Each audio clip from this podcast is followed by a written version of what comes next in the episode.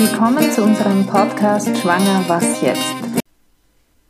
Heute möchte ich euch einen Artikel, einen Erfahrungsbericht, den meine Kollegin geschrieben hat für unsere Vereinszeitschrift Lebensbewegt, bringen. Und es geht um eine Frau, die wir in der Beratung haben, die nämlich die Abtreibungspille schon eingenommen hatte und sich das dann doch irgendwie wieder überlegt hat und dann schnell Hilfe gesucht hat und wir begleiten sie seitdem.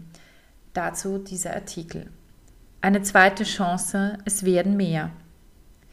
In der letzten Ausgabe von Lebensbewegt haben wir von der Umkehrbehandlung nach Einnahme der Abtreibungspille Mifegyne berichtet. Heute haben wir einen Erfolgsbericht von der ersten Frau in Österreich, deren Kind auf diese Weise gerettet wurde. Nathalie Bayer-Metzler rief mich im Juli an, ob ich bereit wäre, eine Frau in Wien zu begleiten, deren Kind durch eine Progesteronbehandlung gerettet worden war. Natürlich sagte ich ja. Ludmilla, wir haben den Namen natürlich geändert, besuchte mich zum ersten Mal im August. Im Juli hatte sie die Abtreibungspille Mifegyne in einer ambulanten Abtreibungsklinik in Wien eingenommen. Sie erzählte, dass sie sich dort von den Mitarbeitern unter Druck gesetzt gefühlt hatte. Auch bekam sie einen Zettel zum Unterschreiben, in dem sie belehrt wurde, dass eine Umkehr unmöglich sei und, falls dennoch unternommen, zu einer Behinderung des Kindes führen könnte. Tatsächlich sind beide Behauptungen falsch. Siehe die Fallstudie von Dr. George Delgado aus Kalifornien, die wir auch noch in diesem Podcast bringen werden. Ludmilla verließ die Klinik nach Einnahme der Pille. Doch innerhalb kürzester Zeit wurde ihr klar, dass sie eine falsche Entscheidung getroffen hatte. Sie suchte fieberhaft im Internet nach einer Möglichkeit, den Prozess rückgängig zu machen und stieß dabei auf Nathalie Bayer-Metzlers Seite. Sie rief sie an und Nathalie vermittelte sie an Dr. Radner in Wien.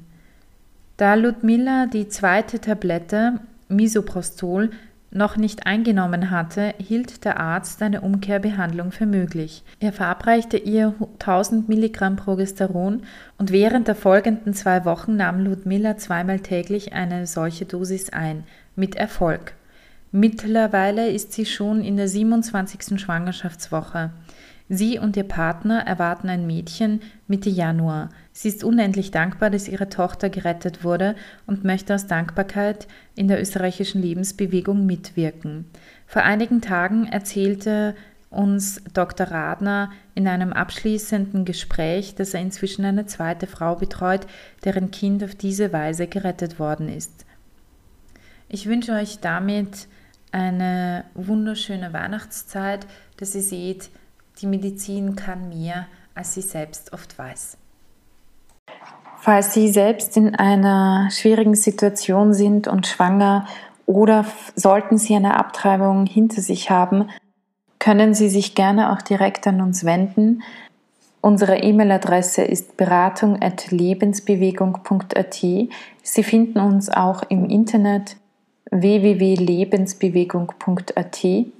Oder Sie können sich auch telefonisch bei uns melden unter Österreich 0043 664 2000 466.